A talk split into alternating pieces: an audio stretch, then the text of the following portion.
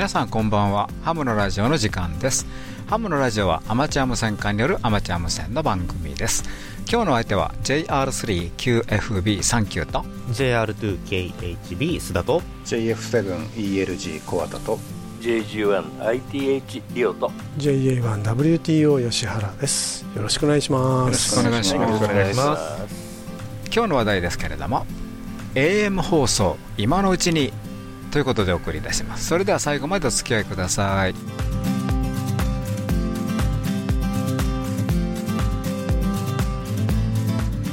この番組はきっと人生はもっと楽しい。無線従事者免許のアドバイザー QCQ 企画の提供でお送りします。えー、6メーター、はい、50メガもう6月7月だけじゃなくてなんか一年中開けてて特に最近むちゃくちゃいいという。いいですね。はい。朝の,、ね、あの南米とかまだ見えてますよね、うん、見えてます、ね,、ますっていう表現になってしまうんですけど。でまあ6メーターだけじゃなくてね21メガでも結構南米とか。そうですね、うん、あのアンテナどっち向きという感じなんでね 南米ってどどこ向けても大体。入ってると、はい、今すごくハイバンドがいいですね、うんまあ、6メーターが特に今ね、うん、調子がいいんで、はい、なんかブケ曲が SSB でも59で聞こえてたそうで、はい、相手、まあ、よあの、うん、アナウンスの聞いてると400ワット、6L クワットとか言ってました、だから設備としてはかなりいいんですけど、そうですね、かでもがっちり聞こえてましたんで、うん、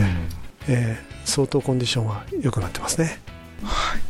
えー、次ですけれども世界無線通信会議ワールド・レディオ・コミュニケーション・カンファレンス WRC23、これがですね11月の20日11月20日から12月20あ15日の間アラブ首長国連邦 UAE ですね。ここのドバイで開催されます、はい、IRU が300万以上のアマチュア無線化の代表としてバンド防衛などを訴えて参加しますということで、はい、はい、もうあのバンド召し上げられないってこういう言い方悪いですけどねなんか細かい新しいバンドとかいうのは見えてきてないんですけどそうですね、うん、ただあの高い方のバンドでいろいろ取り合いが今激しくなってますのででね。えー、日本の中でもね結構はいありますよね。ありますので、ね、えー、まあ、世界中で、まあ、やっぱり日本だけじゃなくて世界中その、えーと、ギガヘルツ帯とか含めて、もう、えーそっちのいてますからね、まあ、も目下の渦中に1200メガがいるわけですけども、でもあれですよね、1200メガってことは、なんか周波数的には430もそのうち狙われるんじゃないかって気がだんだんしてくる感じもしますけどね。うん、そうですね。そうですね、うん、まあ別にその高いだけだとこだけじゃなくてね、下の方も最近ね、ええ、あの HF はもうアマチュア大丈夫やと思ってたら、なんか HF でデータ通信をやりだして、すごい電力出ますね。そういうことをやってたりね、はい、しますね、はい、まあ、そこら辺はちょっと、えー、様子をちゃんと見てね、はい、えっと、あと、まあ、IRU に参加している、ね、日本もしっかりとやらないといけないということでね、はい、はい、あのー、アマチュア無線の日本の代表としての JAL もね頑張っていただきたいなと。思います。はい、ということです。はい。11月9日なんですけれども女優で発明家のヘディ・ラマーさんの誕生日でしたと。はい、いうことで、えなんで唐突に女優さんがハムのラジオに出てくるのと、はい、いうことでね、えー、このヘディさんというのは、どういう方と言いますと、オーストリア・ウィーン出身で、女優として戦前から戦後にかけて活躍した方、はい、ということで、数々のハリウッド映画に出演したということで、まあ、ここまでは映画俳優、はい、映画女優なんですけどね、うん、もう一つの顔があるらしくって、うん、これがすごいんですよね、えー、周波数ホッピングスペクトラム拡散の初期的な技術を開発した方。はい。ということでね、あの今、周波数ホッピングとかね、スペクトラム拡散ってもう当たり前のように使ってますよね、ねうん、あの携帯電話なんてもうそのものですから、はい、w i f i とかね、そうなんですよね、だからまあ特に高い周波数でね、どんどん使うんだけども、実はなんかあの、まあ、やっぱりちょっと軍事絡みにどうしてもなるんですけどね、はい、えー、魚雷に送る誘導電波、これがですね敵からの妨害を受けにくくなるということでね、うん、この周波数ホッピングシステムの設計案を発案した発案した方です。はい、これは1942年に特許を取得されてるということで、そうですね。あの、はい、この方一人だけじゃないんですけど、もう一方、ね、共同の方いらっしゃるんですけど、はい、特許を取得してます。はい。女優さんで技術屋さんという、そういう、すごいですね、うん、そうですよね、でもこの周波数ホッピングというのは、考え方自体は、本当、思いつかないと出ないですよね、ええ。うん、なんかあのピアノを弾いてて思いついたらしいですね、うん、あなるほど、ね、バラバラバラバラっとこう流してる時、うん、あそうか、和音になって、和音和音じゃないけども、ホッピングだからね、ポポポポポってこう弾いて、こう、なんて言うんでしょう、あれ、だらだらと流しますよね、ああいうのを見て思いついたそうですね。はい。ということでやっぱり、ね、発明も、一つのお仕事だけじゃなくていろんな仕事をしてないとだめだと、はい、そうですね、うん、いろんなことをこう俯瞰してないと時々ポンと思い浮かばないということですね。すね。はい、はい、ということだそうでございます、はい、今日の話題ですけれども AM 放送今のうちにということでお送りいたします。それでは最後までお付き合いください無線従事者免許のアドバイザー QCQ 企画では一山一陸徳を国家試験で目指す方に向けた通信教育講座を行っています。効率よく学習できる教材定期的な模擬試験とピンポイントな解説で受験生の皆様を強力にバックアップします。一山一陸徳の国家試験を受験される方 QCQ 企画の通信教育講座で合格を目指しませんか？詳しくは Web で QCQ で検索。はいということでね、今日は AM 放送のお話ということでね、はい、えー、なんで急に AM の話で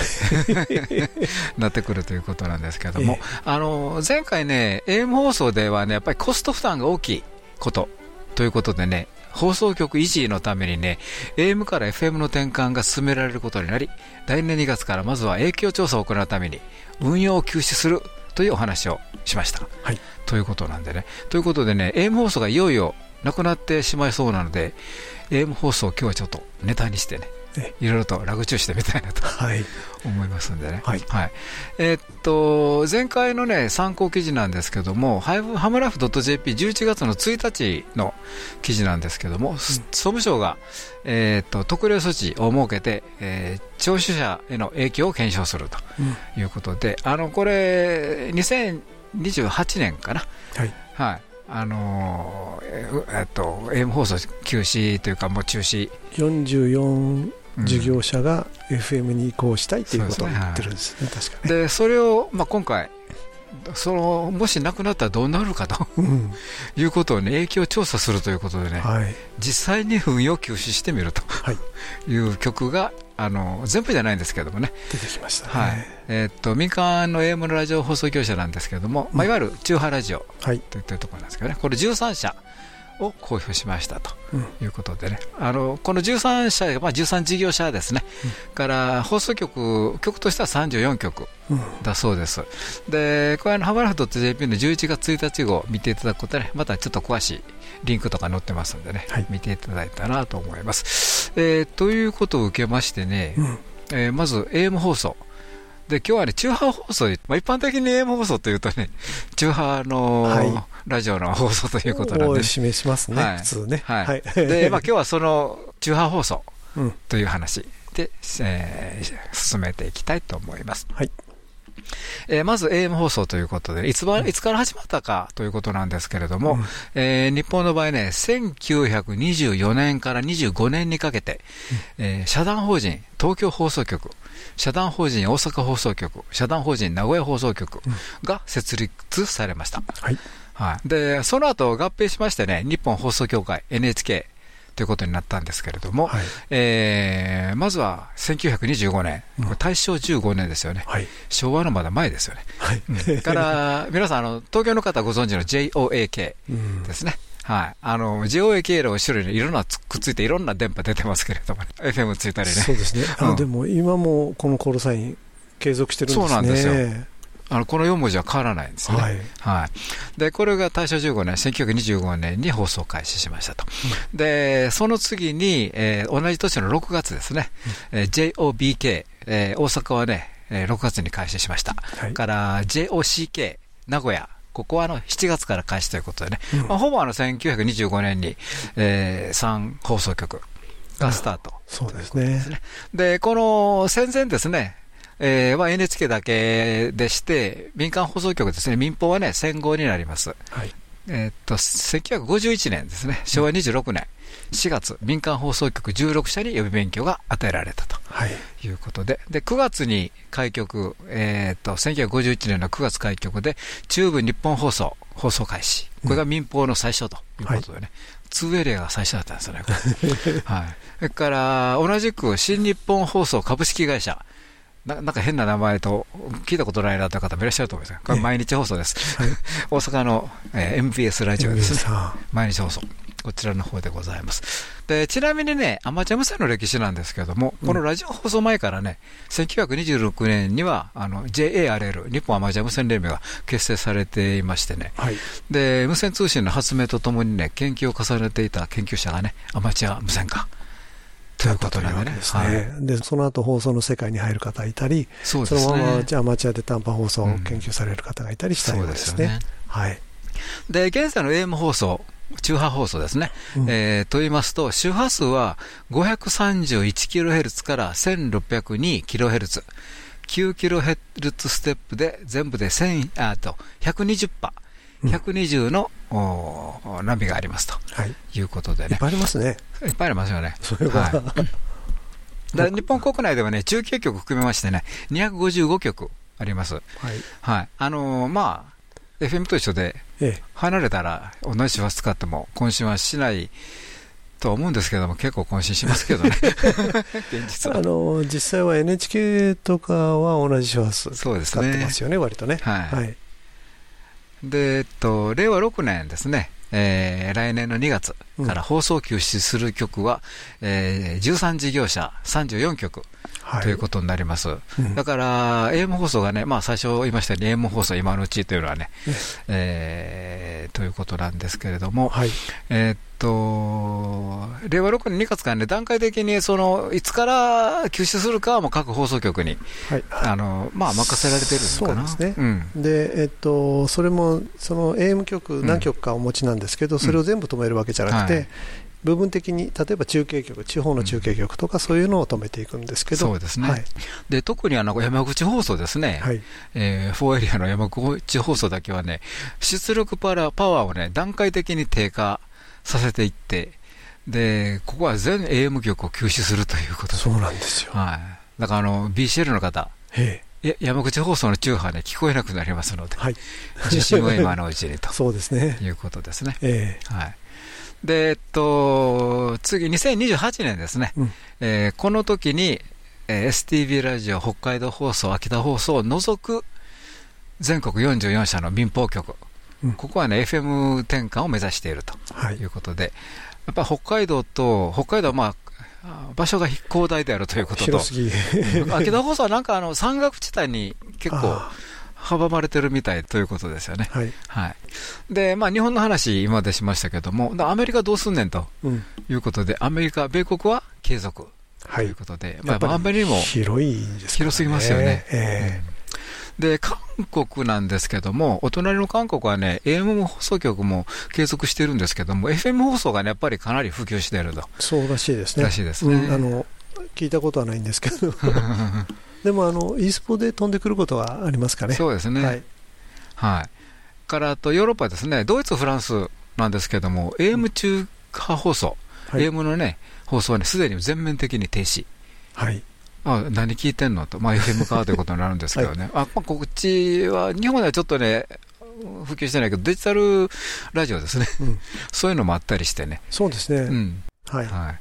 えー、ということでね、はい、日本での特に民放ですね、うん、えー、AM の放送がね、終焉に向かいつつあるということということでね。はい。はい。JA6IVT 長園です。40年ぶりに復帰しました。ハムのラジオ。それではここで、無線従事者免許のアドバイザー、QCQ 企画からのお知らせです。まずは、第1級アマチュア無線技師、令和6年4月期国家試験合格のための通信教育講座のご紹介です。QCQ 企画の通信教育講座では、独自に編集した法規と無線工学、それぞれのテキストと問題集をはじめ、様々なサポートで国家試験合格を目指す受験生の皆様のご学習をお助けします。まず、問題集を一通り学習できたら、本番さながらの試験問題を体験できる模擬試験問題に挑戦です。模擬試験問題は約3週間に一度のペースで計5回にわたってお送りいたしますので、お忙しい方でも計画的に学習を進められますね。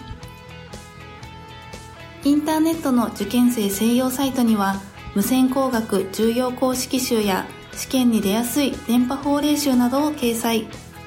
わからない問題があれば、質問フォームからいつでも何度でもご質問いただくことができます。専任の講師が皆様からの質問を一つ一つ丁寧にお答えしますので、ぐっと理解が深まります。ぜひご学習にお役立てください。第1級アマチュア無線技師令和6年4月期通信教育講座のお申し込みは12月末まで QC 級企画の通信教育講座で上級ハムを目指しましょう。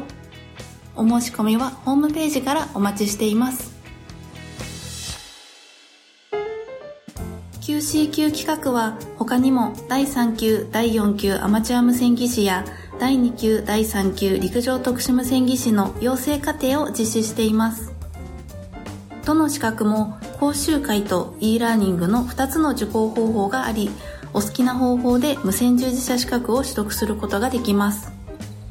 講習会の開催地や e ラーニングの受講方法をはじめ、養成課程に関するご案内はホームページをご覧ください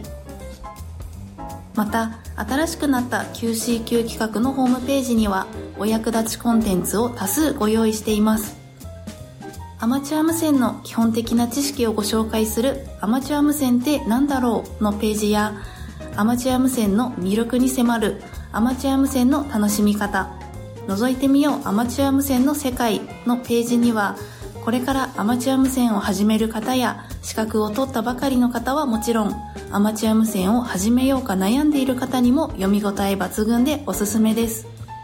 さらにホームページには各地のハムショップをご紹介するあなたの街のハムショップを掲載しておりお店の情報や所在地を確認することができます。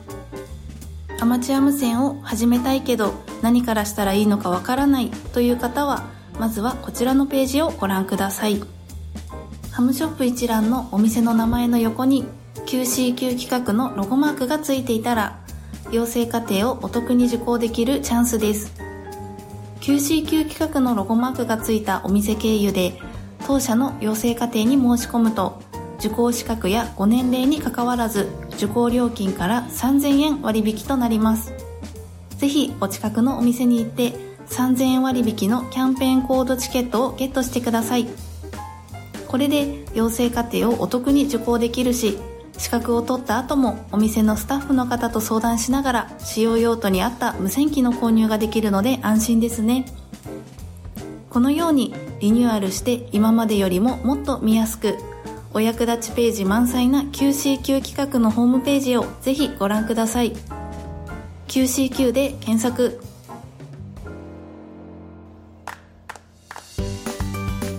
QCQ 企画は無線従事者資格の取得を目指す皆様を様々な形でサポートいたします。お電話でのお問い合わせは東京03-6825-4949東京03-6825-4949まで平日9時半から16時45分の間で受け付けております。以上、きっと人生はもっと楽しい QCQ 企画からのお知らせでした。Radio Narita. 若者ハムの支援コミュニティヨタジャパンをご存知ですか？ヨタジャパンでは私たちと一緒に活動する若者会員を募集しています。10代20代の皆さん楽しみながら新しいアマチュア無線を作っていきましょう。若者をサポートする三女会員も募集中です。詳しくはウェブサイトで一般社団法人ヤングスターズオンジエアジャパンでした。はいということでね、ええ。ー、最初に AM 放送のえーと、ななんやねんということで、うんちくだけ言いましたけどね、はい。はい。まあ、ここからちょっとみんなで M 放送って、うん、思い出含めて、そうですね、ね。やっぱり深夜放送とか、電力ですね、電話リクエスト。深夜放送はお世話になりましたよ。お世話になりましたね。随分聞きましたね。あの受験生時代毎晩夜中まで聞いてましたね。もう12時から1時、2時、3時、うん、ひどい時は4時、5時まで。勉強してるんか、ラジオ聞いてるんか分かんない まあ当時あの、ながら族っていうのが流行ってましてね、勉強で。うんうんうんラジオを聞きながら勉強するというので効率が上がるんだ理論を、えー、勝手に立てて、ね、勝手に立てて そう、えー、でもみんなで行って、結局音楽を聴いて、うん、その時の会話をあくる日学校で喋ってたとそういうパターンだったんですよね。学校で結構話題になりましたね、うん、それとあの電力でね、うん、あの放送声乗ったでとかね、うん、呼ばれたよとかね。リクエスト読まれたよ。そうそうそうそう。で当時あの、あとあのはがきのリクエストですね、あありましたね、でまたはがき、でやっぱり聞いてると、たまに読まれるんですよね、あたまに。嬉しいですね。電力はね、なんかコツがあってね、この時間に電話すると、名前が呼ばれるとかね、そういうのがあって、友達と一生懸命やってましたね、昨日呼ばれたぞありましたね。勉強してたんちゃうんかい。いやいや、いやいや、電力は楽しかったですよ、楽しかったですね、うん、あの特に神戸にいたんで、うん、ラジオ関西がですね、うん、毎晩7時から10時頃までやるんですよ、はい、でちゃんとメッセージを読んでくれるんですよ、ああ、いいですね。あの誰々さん宛てのメッセージというのをですね、うんうん、番組の中で紹介してくれるわけですよ、もうそれを狙ってですね、ええ。もうバンバンリクエストしてましたね。そうまあ、それしかなかったら変ですけど、今の SNS じゃないですけど、そういう感じですからね。うん、あもう SNS の代わり伝言版みたいなもんですね、そうですよね。うん、須田さんは何のことだか分かんないことかもしれませんが。はい、若干歴史の教科書でした。うん、ここのリスナーさんは皆さん、この電力とか深夜放送とかね、懐かしいと思われると思うんですけど、私もあの試験勉強しながらね、ずっと夜中まで聞いててっていうのを思い出しますね。結構ね、あの寝落ちしちゃうんですよね、途中でね。寝落ちもしますしね。ええ。ある時すごい曲が流れてそれで目覚めたりね、えー、でふっと気がついたら勉強しなきゃなんていうのがありましたね。明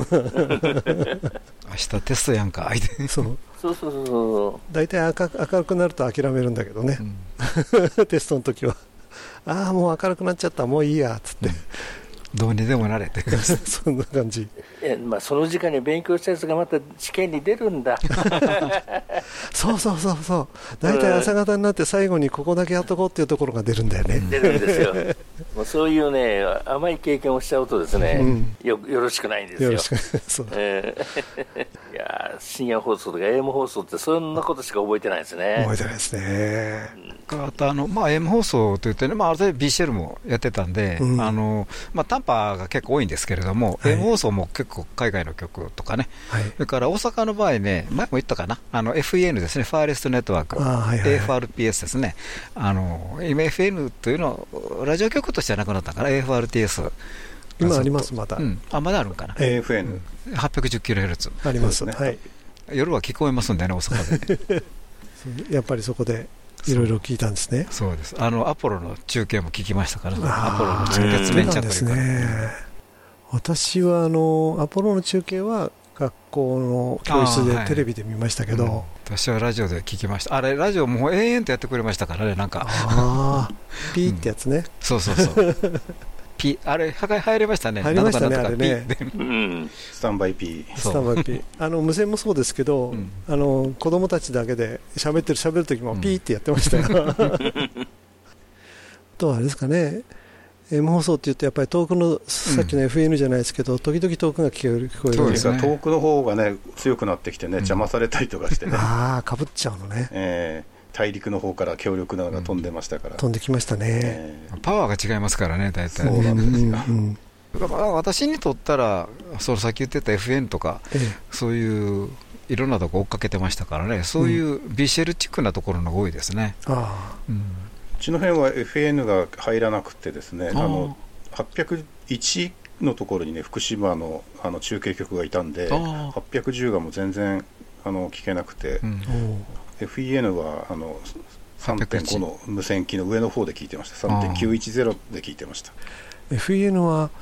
私が千歳にいたんですけど、うん、千歳ではやってたんですね。ありましたね、うん、放送局があったんで、うん、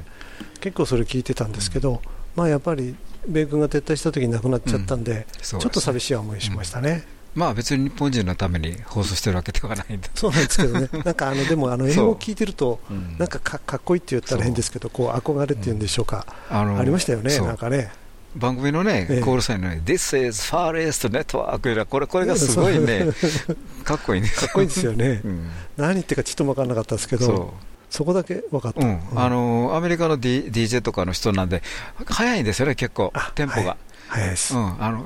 現地そのままですからね、はいはいはい、アメリカの大陸の、有名なところだったらウルフ・バンジャックとかねやってましたね、私ね聞いてた頃は。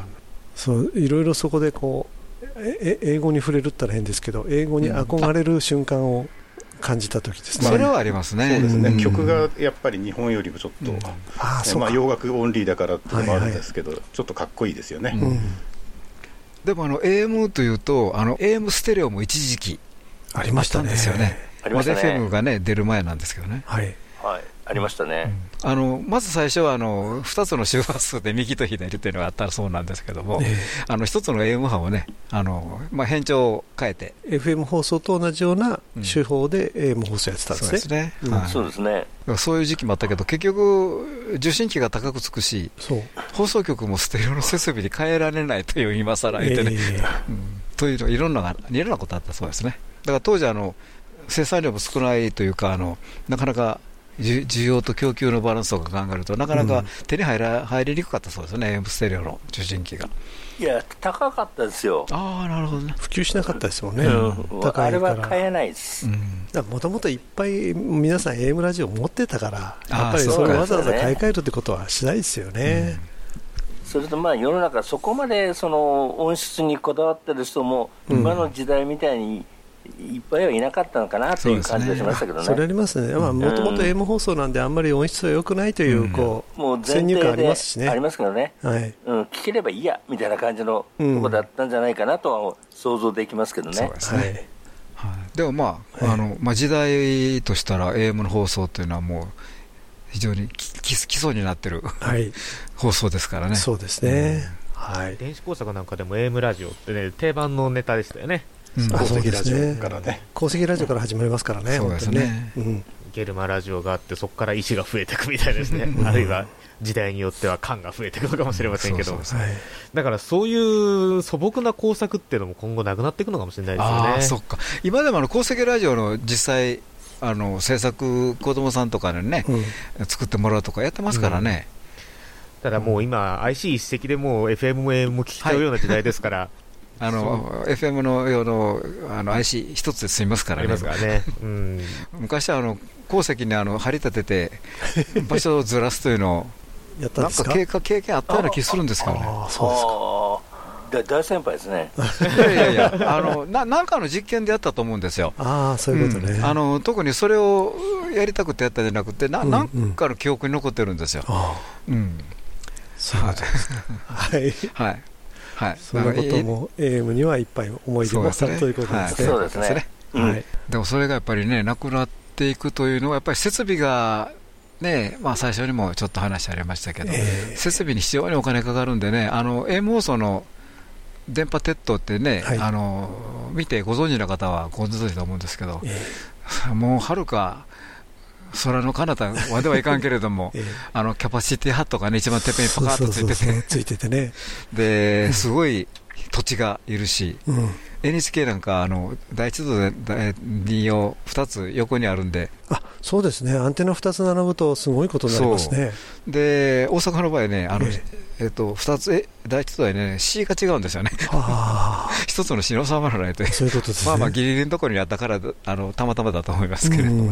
まあ、結構大きな敷地が必要なんで、えあの、ね、ステステ線がすごいんで、はい、あのその下に何も建築物って建てられないし、まあ、そんな強い電波出てる下に住みたくもないし、はい、まあ、そんななんやかんやで。そうですね、はい、大変になるんで、だんだんなくなっていっちゃうのまあ、それも仕方がないんですけどね、時代の流れでね。そうですね、うん、はい、だから今のうちに楽しみましょう。はい、ということでございます。はい、はい。JF1TWO ガイザーと申します。久しぶりにカンハムにやってまいりまして大変熱い思いをしております。ハムのラジオ。はいということでね。まあ AM 放送というとね、ビえーと、中波だけじゃなくてね、はい、短波ありますね、まあ、いろんなのもあって、うん、でまあ、そういう意味で先ほどちょっと BCL という話、私、ちらっとしちゃったけど、あの、ええ、まあ、BCL、ブロードキャスティングリスナー、はい、ということでね、BCL っていうのも結構あのやってた方いらっしゃると思うんですよね、結構。多いと思いますね、はい、あの手軽に小さなラジオでも始められますからね。ですね。はい。でまあ BCL やってて、まあ、さっき言ってたけど、あの私、810キロ S の FEL 聞いたりね、うん、でまあ、結局それがきっかけでしょうね、あの持ってたちっちゃいラジオはあの短波も入ったんで、はい、あの短波放送も聞くと、なんかなんやかんや聞こえてくるねと。そうでね、うん、その途中、その中から結構、日本語放送なんかも聞こえて、ね、日本語やってるよみたいな感じでしたよね。そうですね、うん、まあ、ということでね、BCL っていうのは、まあ、とにかく放送を聞いて楽しむ。という趣味、はい、ということで電波出さないです。あの放送を聞くということでね。そうですね。ブロードキャスティングリスナーということなんでね、うん、でこれ特に短波帯も多いんですけどもあの先ほど今今日の話題の中波の AM 放送とかね、うん、FM 放送、これも含んでます。はい、はい、で1970年代から80年代ぐらいかな、うん、これ BCL ブームありましたね。ということですよね。ええあのかっこいいラジオがいっぱい出てきました。あのスカイなんちゃらとかいう、はいはいはい、なんちゃらセンサー言うて、そうそう。フーガーとかね、フーガーとかね、ありましたね、うん、はい、あのというふうな話でね、ええ、でまあ、BCL やろうと思って、今やろうとすると、うん、今、まちまちやってる方はね、もう当たり前になってきてると思うんですけど、うん、今、1吹きもゼネカバーでね、ゼネラルカバレッジなんで、はい、周波数表示もデジタルでね、中継重心、要するにあの何キロヘルツで、ね、放送があるからでね、その周波数合わせれば。はい、聞こえるんです日本語放送何時からののどの周波数であるからってそこへ合わせておくことができるようになりましたね、うん。はい、で昔よりね昔のラジオよりもね、ええ、受信性能もいいし、はい、安いし安い、はい、感度よくなってますね。ねっていいんですけれども、昔はだってその周波数合わせるのは大変でしたよね。あのアナログなんでね、うん、はい、あのきっちりと周波数分かんないと。分かんないんですよ。だから本当にこれがそこのそこの放送局の放送なのかっていう確認がなかなか難しくて、はい、当時もちょっとはあの話離れちゃうけど、パイロット局って言ってね、はい。はい、あの電波の強いあの海外放送してる短波の曲とかね、はい、まあ、AM でもそうですけどもね、うん、パイロット局っていうのが大体強い電波受信すると、あここの周波数、あこのこの放送局やなと、ね、だここの周波数分かってるから、ちょっと周波数はこう、ここからこっち行ったら、下へここ入れるはずやと。10キロヘルツとかそういうことですよね、うんうん、この辺だなっていうのは、ね、ということで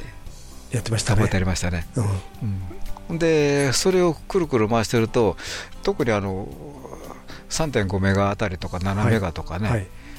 そこら辺でなんか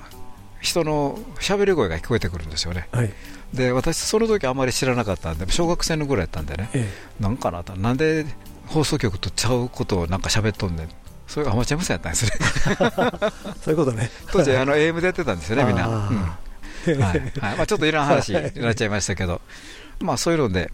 あのアマチュアしたもそれがきっかけですね。そうなんですね、うん、私の頃もすでにアマチュアと BCL っていうのはあのラジオの制作とか、うん、ラジオに載ってたんで、ね。うん、あそこから勉強しましたね、だから私それが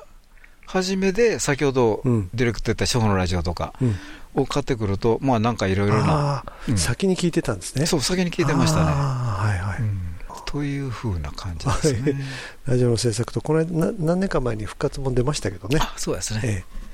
まあ、初歩のラジオ、ショショラーですね。ショラー。惰性とショラーです。そう。あの、進行監視系の実体反視点説はね。これは、そのまま作ったらものができるという。はい。という、わかりやすい、ねはい、出てました、うん、まあ、そういうことやってたんですけども、はい。あのまあ、BCL の話戻しますけど、はい、あのまあ、手軽な日本語放送からね、うん、BCL してみてはいかがですか？ということで、えっとまあ、近い近場の日本語放送をね、ディレクターに上げていただいたんで、ええ。ー、韓国、台湾、中国あたりはよく聞こえますんでね。うん、韓国 KBS ラジオ国際放送ということでね、はい、えっと、これがね、17時から18時とか、20時から21時とか、周波数はちょっといろいろ細かいのがあるんで、そうですね、1時間ぐらいやってますね、うん、そうですね、はい、はい、でこれ KBS 国際放送あのであの、検索すると、いろんな出てくると思いますんでね、はい。はい、日本語放送とか書けばね、ね。はい、あとあの台湾には、台湾国際放送というのがあって、えー、これ8時から9時から日本の、ええ。うん、から中国は中国国際放送。はい。ということ、これは結構いろんな時間で日本に向けてね、はい。えー、情報発信してますんでね。夜は中波でもやってますね、今。そうですね。はい。はい。ということでね、うん、であと日本なんですけども、うん、日本もあの NHK の国際放送とい。うのがありましてね、はい、あのこれ、日本国内向けもありますけども、あの外国語の放送ということと、ええ、それからあの海外向けにね、日本語放送。はいと外国語の放送ということで、はい、まあまあ日本もあの日本日本の中だけじゃなくてね、世界中にいてる日本の人にもね、情報ということで、まあ、そうそうそうそう、まあ、今やテレビがね、中継されてますけどね、今は。えー、結構、えやってますけどね。でも、あのラジオもあの相変わらずきっちりと。相変わらず言ったら怒られますね。ラジオでの放送も続いてますよね。はい。ということですね。はい。はい。で、あの、BCL やってる楽しみの一つにね、えっと、レポートを送るんですね。はい。放送局に。はい。で受信報告ですね。そうそうそう。はい、で、これはあの、AM の中波の放送でもそうですし、うん、から日本だけじゃなくてね、海外の放送局、うん、えー、と、どこでもね、受信報告書を送りますとね、ほとんどの場合ね、ベリカードを発行してくれます。うん、まあ、あの、QSL カード、日本アマチュアで QSL カードの一方向だけですけどね、はい、あのあなたの受信した報告はちゃんと放送したから間違いないですよと、はい、まあ、そういうふうなレポート、あのベリカードで、ね。はい、これがまたね、いろんな各国、色とりどり、そうですね、うん、もう当時からカラーでね、うん、うん、カードだけじゃなくて、そこにパンフレット一緒に送ってくれる場合なんかもあるんですよね。ありますね、はい、その国の紹介とかね、うん、ぜひ来てよと、まあ、当時、そんなおいそれといけませんでしたけどね。はい、であのこの BCL の時にね、だ放送局にどういうことを報告するんだと。いうことなんですけども、まあ、当然ながら受信の時間、周波数、うん、それから、まあ、できれば、あの内容とかね、うん、そういうのを書くと、まあ、向こうの方が分かりやすいと、はい、それからあの受信状態ですね、うん、あのまあ、アマチュア無線でいう RS とか RST ですね、はい、えー、これの受信状態に対してあの SINPO、まあ、進歩コードってまあ略して言うんですけども、ね。うん、この受信の状態、あんまり日本でこういう音で聞こえてるよという、うん、あと、えー、レポートですね、そうですね、あの受信のラジオのその状況ですね、そうですね。状況、はい、はい、それからあと聞いた感想など書くとね、うんうん、ななお喜んでくれると、はい、ということでね、はい、こういう受信報告書を送ります。はい、で、あの、受信状態の SINPO、進歩コードって何やねんと、はい、いうことになるんですけども、えー、これ実はね、今はね、ITUR、これでね、規定されてるんですね。使用する、あの、えー、SINPO のにどういうレポートを書くかということはね、はい、ちゃんと勧告されてると。いうことでね、知らなかったんですよ。受信時の品質をコードで表示表す基準なんですけども、えー、えー、SINPO なんで、SINPO なんで、はい、えー、と S がシグナルストレングス、えー、強さですね、はい、信号の強さ、から SINPO で I、インターフェアレンス、渾身ですね、うん、はい、から雑音ノイズ、N ですね、うん、ノイズ、から P、えー、電波障害、propagation dis distribution、えー、ディスターバンスか。はい。 propagation disturbance。うん、で、P ですね。それから最、最後に O、 overall rating ということで、うん、えー、総合評価ということでね、うん、これ SINPO すべてあの、5段階で評価します。はい、いいのが5、悪い方が1ということでね。うん、はい。だから一あの、もう強くて強くて、もうはっきり聞こえて、ノイズもない、なんもないとなれば、55555なんですよ。はい。はい。まあ、それが、あの、まあ、曲によったらね、えー例えばフェージングとかね、うん、いろんな受けたり、で、隣の放送局が、同じ周波数もありますからね、ありますね。世界ではね、うん。うん、で、そういうのもあるんで、そういうのを報告すると。はい。いうことですね。はい、で、これ ITR で、まあ、勧告されてるんですけども、あの、実は勧告は1995年だったっけな、はい、に、あの、最終のリビジョンが発行されてるんですけど、えー、もうもっと昔から使ってるんで、そうですね。うん、だから逆に、SNPO としてきっちりと規定したといった方がいいかもしれない、そうだと思うんですけどね、うん、だから今後で規定されていることを全然知りませんでしたね、はい、昔から知ってるんで、当たり前のように当たり前のように使ってて、ね、RST レポートみたいな感じで、その一般的なことなのかなと思ってたら、ちゃんと規定があるっていうのはびっくりしました。うんうんまあ、アマチュア的にはまあ別に、まあ、5が4になってもそんなに変わらんけど、やっぱり多分プロ,、プロとして考えたら、こういう評価というのは大切なんでしょうねそうですね、あのフェージングとかね、そうですねそういう電波状況なんていうのは、やっぱりこう周波数を選ぶ上で重要ですよね。そうですね、うん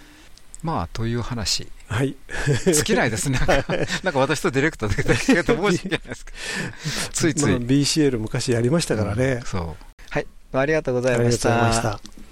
はい。ということでね、はい、えー、ラジオと言いましたら、FM バラエティの JJ3WWS、青木さや子さん。はい。ということでね、あのー、これね、青木さんをね、思って作った歌というのがね、八神純子さんが作ってらっしゃるんですよ。はい。はい。あのー、前の東海ハムの祭典とかね、来られた方、うん、FM バラエティのね、東海ハムの祭典、55回版の時やりましたけどね、その時に青木さやかさんがご紹介されてたんですけどもね、八神優斗さんがね、実は学生の時深夜ラジオ聞いてた時、ああの FM バラエティ、あのこれ、八神純子さんって2の方なんですよね。はい。うん。な方なんで、あの、えー、FM、えー、愛知で聞いてたそうで。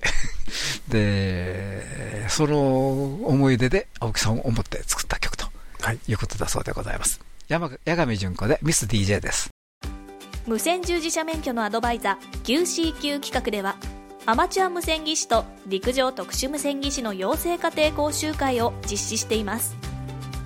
専任の講師が今節丁寧に講義を行いますのでどなたでも安心して講義に挑んでいただけます。皆様のお近くで開催される講習会をご確認いただきぜひ受講をご検討ください。詳しくは Web で QCQ で検索。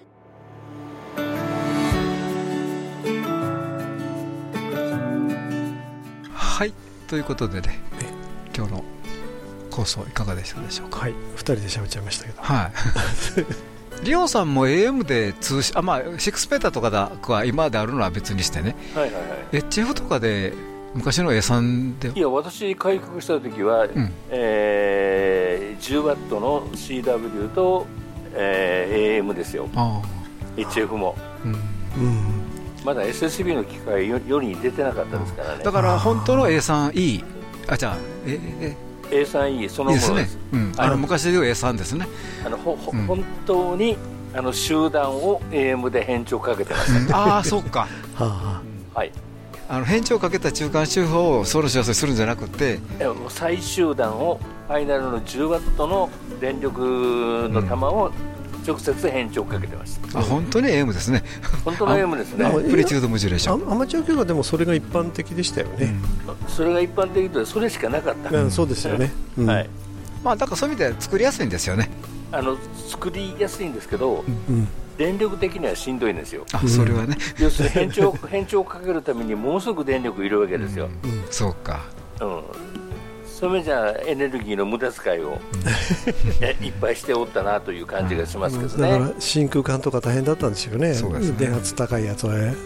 そうなんですよ、ね、ままだあの10ワットなんでね、うん、えー、当時は可愛いもんでしたけど、うん、うん、やっぱり大電力の方は相当苦労されてたみたいですね。そうですね。トランス類が変調トランスがバカでかかったりね。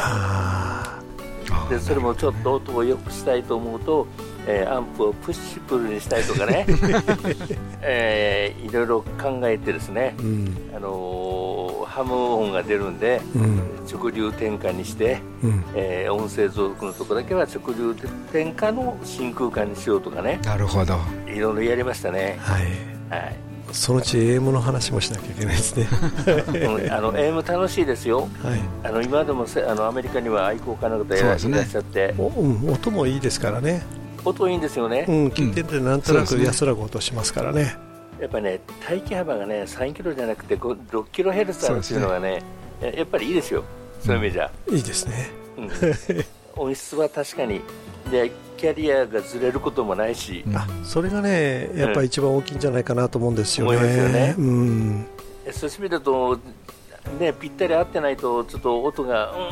うんと違うなと、うん、微妙に違いますからね、AM それがないんで、うん、そういう意味では、いい音を求めるには、AM の方がまだいいかなと。そうですね。いう感じがしますね。はい、ありがとうございました。ハムのラジオでは皆様からのお便りを募集しております。どうぞ気軽にお便りをお送りください。どんな内容でも大歓迎です。ご意見ご感想お叱り雑談無線以外の話題でもお寄せください。お便りの先はメールの場合ハムアットマークハムズレディオ .net ham アットマーク hamsradio.net こちらの方にねお送りください。えー、またあのホームページにありますメールフォームからもねお送りいただけますので、えー、そちらの方もご活用ください。今日はどうもありがとうございました。今日の相手は JR3UFB39 と。JR2KHB 須田と。JF7ELG 小畑と。JG1ITH リオと。JA1WTO 吉原でした。また来週お会いしましょう。73さよなら。さよなら。この番組はきっと人生はもっと楽しい。無線乗自社免許のアドバイザー QCQ 企画の提供でお送りしました。